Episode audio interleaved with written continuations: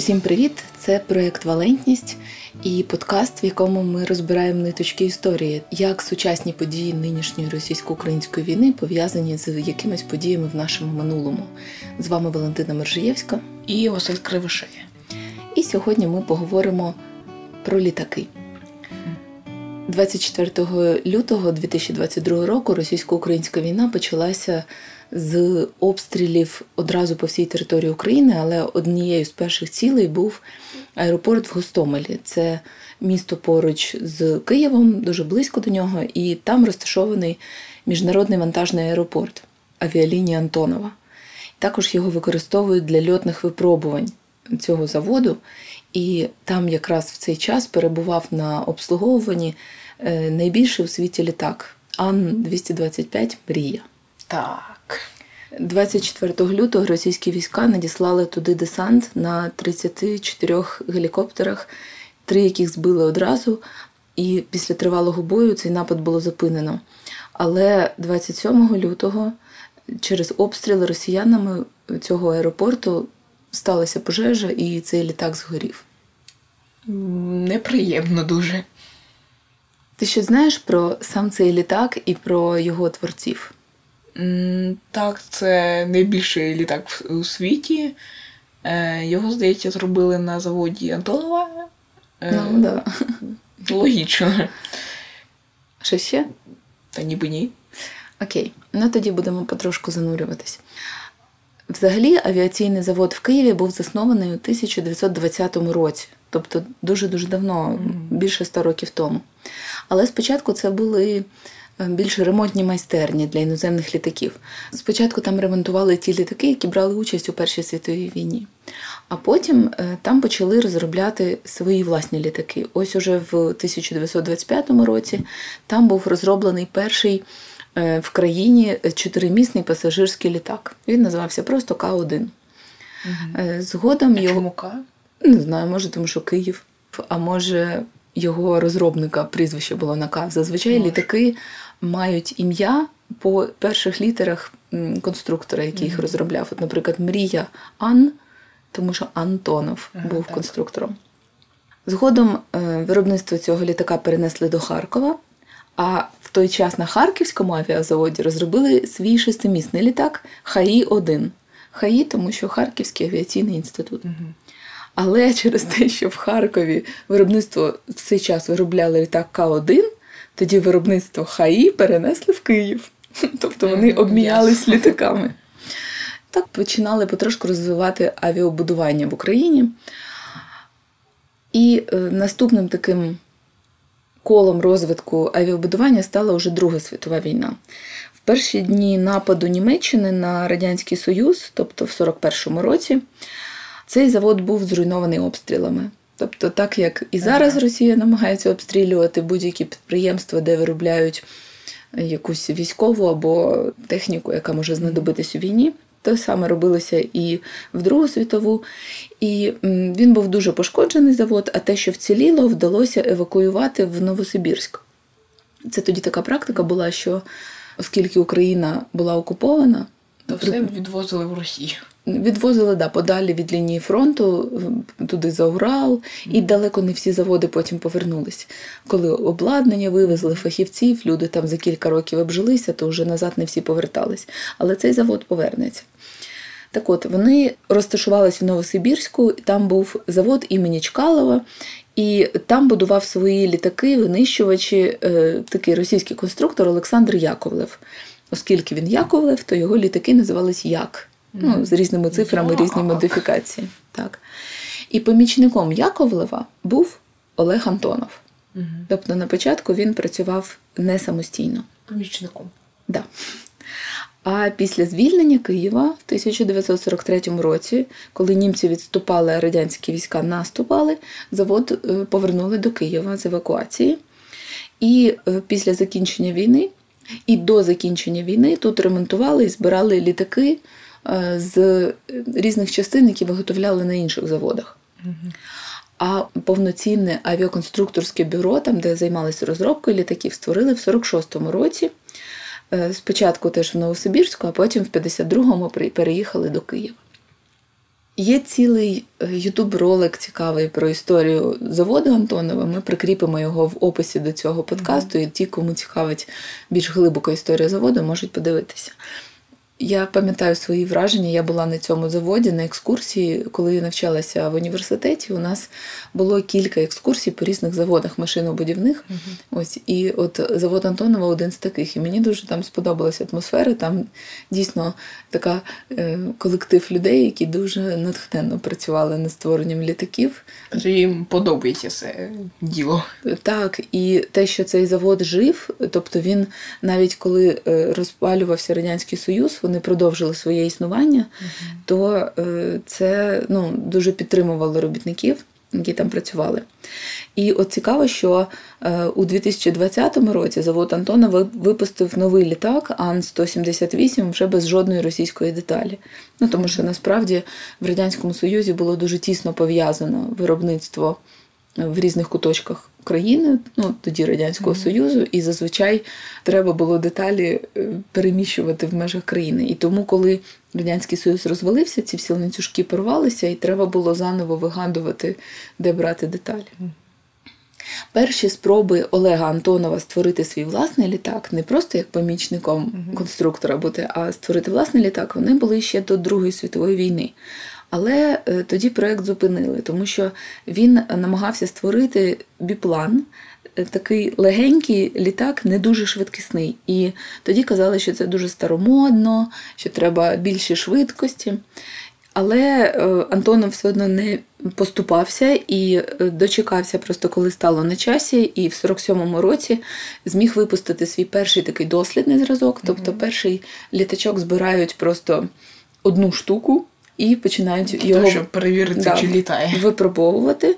А потім, уже, якщо випробування пройшли вдало, то тоді пускають в серію. І саме цей перший літачок, він називався Ан-2. Видно, перший пішов невдалим, а другий вже вдався. І через те, що він називався Ан, і був таким маленьким, легеньким, його називали Аннушка. Лагідно. Але також він має другу назву «Кукурузник». О, ну це я чув. А чому літак може називатись кукурузником? Тому що він літав по полях і розсіював воду або добрива, щоб кукурудза росла. Дійсно, його дуже багато де використовували. Взагалі, цей літак випускали понад 70 років. І випустили 18 різних видів літачка оцього Ан-2. Був просто транспортний літак. Це коли прибиралось пасажирське сидіння, щоб можна було вантажі вантажити. Був пасажирський, коли навпаки встановлювали якомога більше пасажирських сидінь. Сільськогосподарський – це от те, що ти сказав, щоб розпилювати добриво, наприклад. Також для гасіння лісових пожеж, для розвідки косяків риб, для всяких наукових операцій. І саме цікаво, що навіть для роботи в полярних умовах. Тобто це був один з перших літачків, який міг літати за полярне коло в дуже сильний мороз і виконувати там свої задачі. Прикольно. На самому заводі Антонова в Києві було виготовлено більше 3000 таких літаків. Але потім їх виготовляли навіть в інших країнах. От в Польщі і в Китаї, а в Китаї навіть досі виробляють. Тобто такий вдалий вийшов. Так, да, і загалом літачків Ан-2 таких от в світі більше 18 000 випустили. Ого. Тобто да, це найпопулярніший одномоторний біплан в історії людства. Що значить біплан? У нього такі два крила, ніби верхнє і нижнє, і один мотор. Далі в конструкторському бюро Антонова випускали багато нових інших модифікацій. Кожний новий літак, кожна нова модель мав свій номер. Я не буду розказувати про всі, їх було дійсно дуже багато, вони були різні і дуже користувалися попитом. Але, наприклад, от один з наступних – Ан-124. Тобто той був другий, 124, значить між ними було ще там 122 літаки. Але цей дуже відомий, і він уже мав своє ім'я. Тобто Ан-2 – це була його офіційна назва, а кукурузник або Аннушка – це його називали лагідно. А от оцей Ан-124, він уже мав офіційну назву, офіційне ім'я і називався Руслан. Так. До речі, в мене питання. Якщо його виготовили в Україні, чому він називається Рус? Російський? Ні, Руслан – це ім'я. Це чоловіче ім'я Руслан. Насправді... Таке є.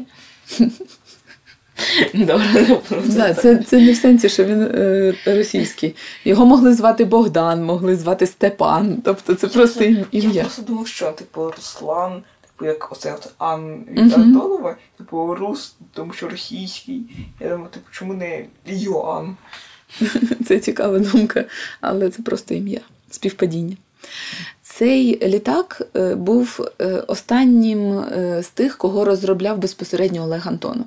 Угу. Він прожив довге життя, і цей літак вийшов у світ уже в 1972 році. І на той час це був найбільший чотиримоторний транспортний літак. Чотиримоторний? Так. Да.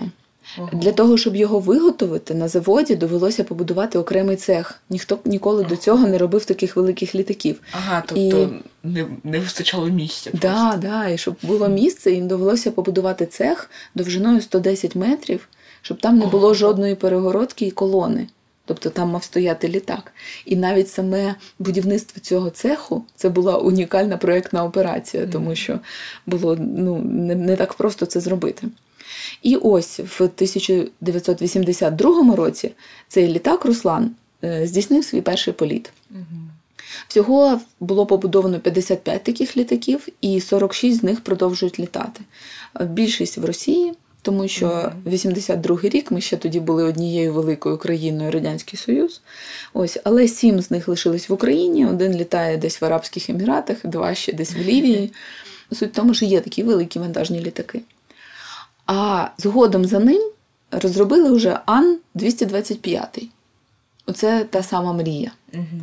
В кінці ми пішли по таким великим літаках. Насправді, для чого розробляли перший великий вантажний літак? Для космічної галузі. Але з розпадом Радянського Союзу космічна програма радянська теж розпалася.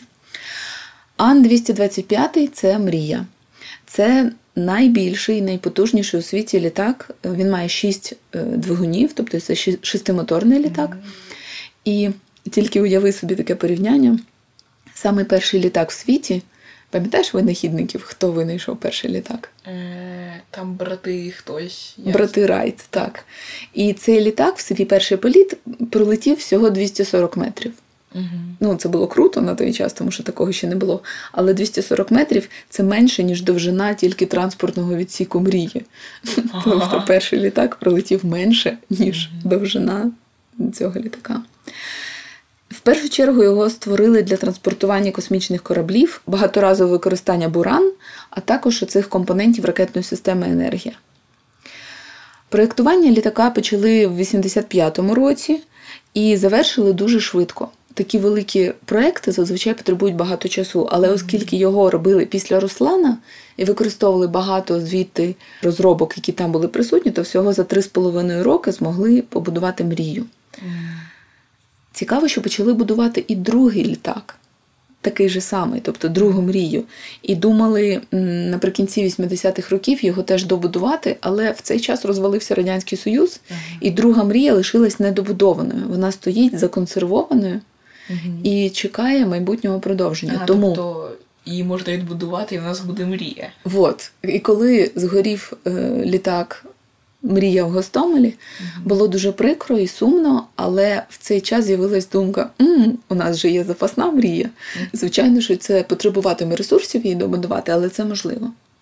І що цікаво, задумувалась «Мрія» тільки для того, щоб возити оці космічні шатли або частини ракет.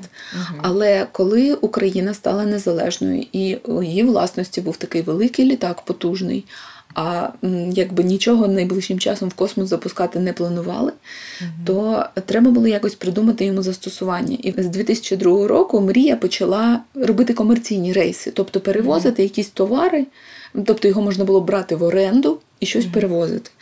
І завдяки цій можливості транспортувати одразу великі вантажі або багато вантажів, «Мрію» почали залучати, коли траплялися якісь, наприклад, стихійні лиха, і треба було швидко доставити постраждалим багато якоїсь там гуманітарної допомоги.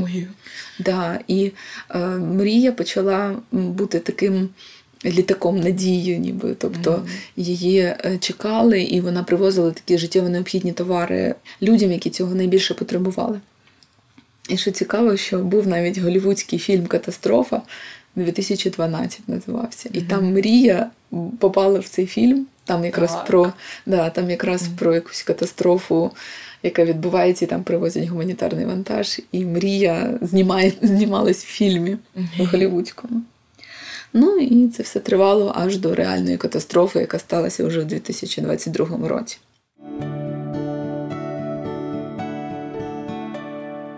Дуже цікавий момент, що всі літаки, які вироблялись в Радянському Союзі і потім далі вже в Україні, вони зазвичай мали назву перші пару літер від прізвища розробника, конструктора, от Ан Антонов, номер, конструкції по порядку.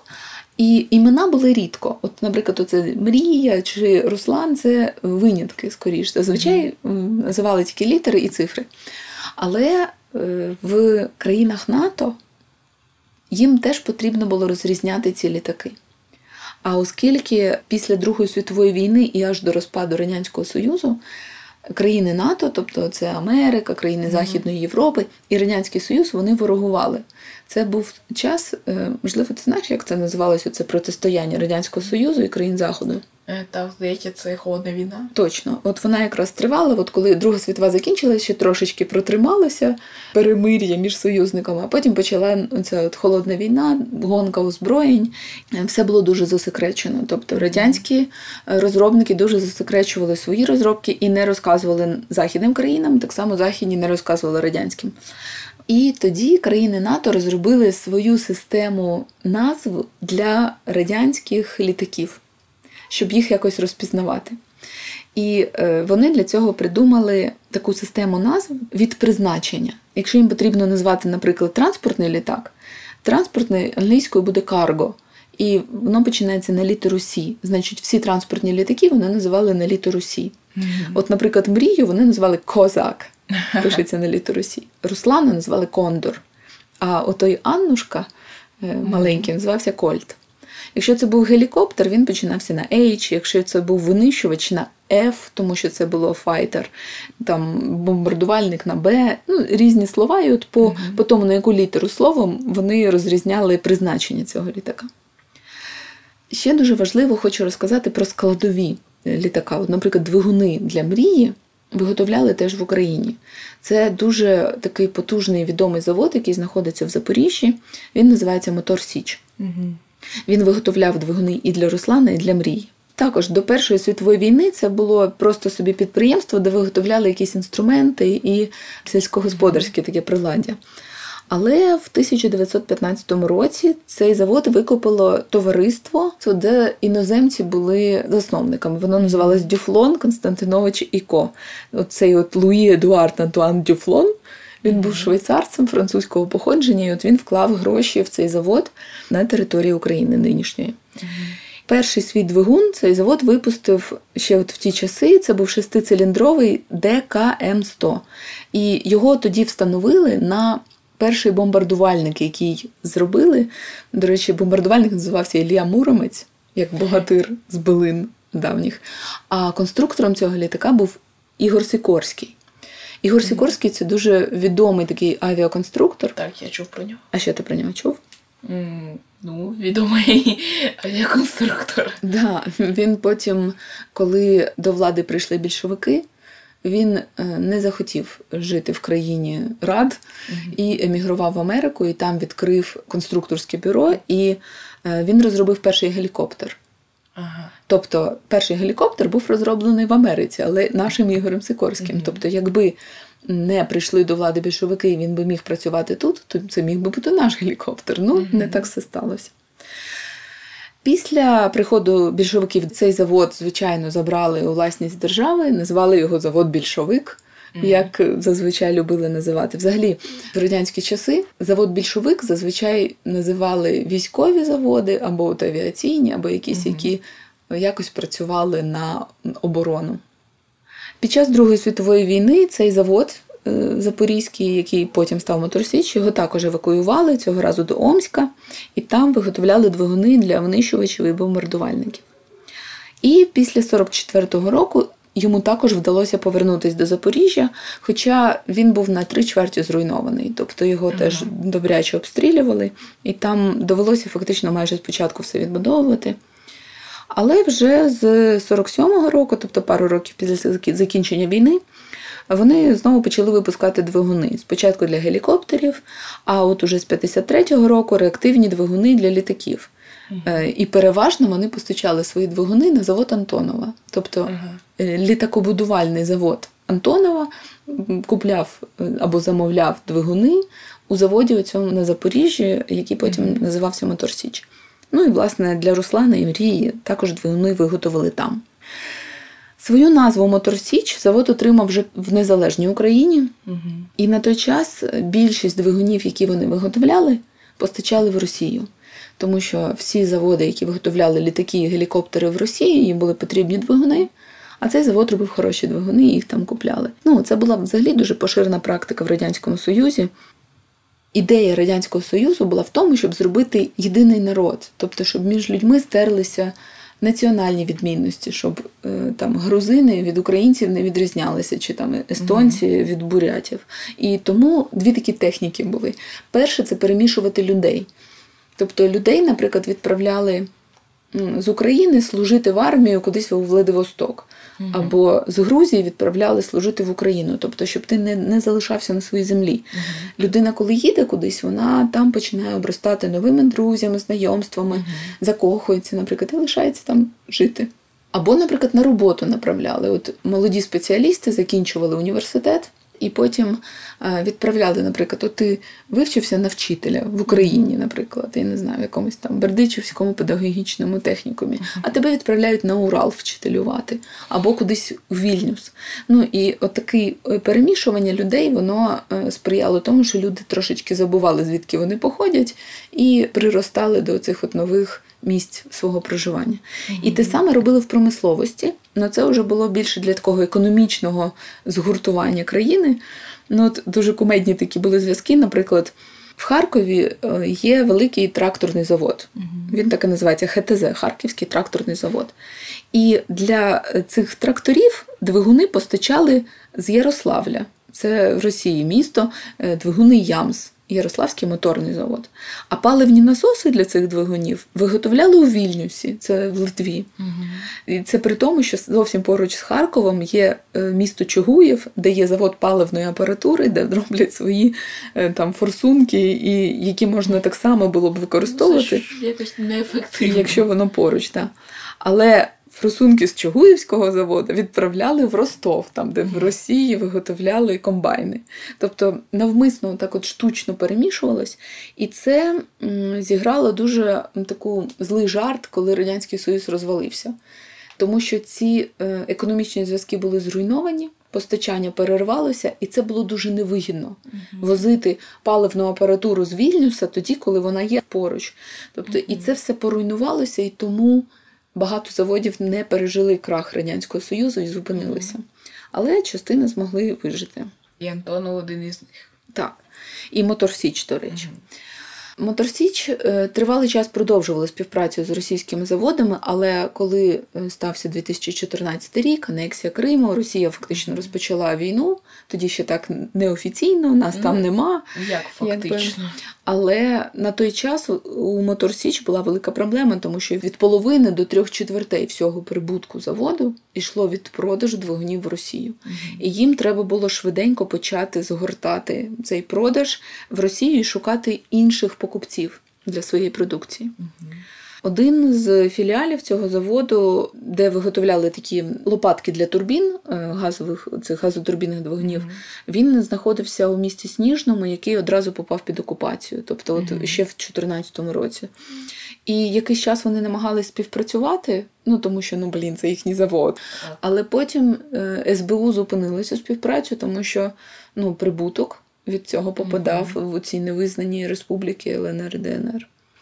Ось тому один раз зв'язок перервався, потім китайці намагались купити цей завод, і навіть уже там почали підписувати угоду про те, що створять копію такого заводу десь в Китаї.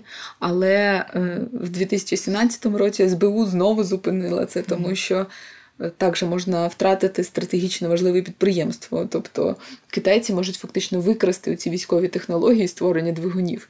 І тому це теж було зупинено. І, на щастя, завод залишився в Україні, і ніякі технології нікуди не були продані чи там вивезені.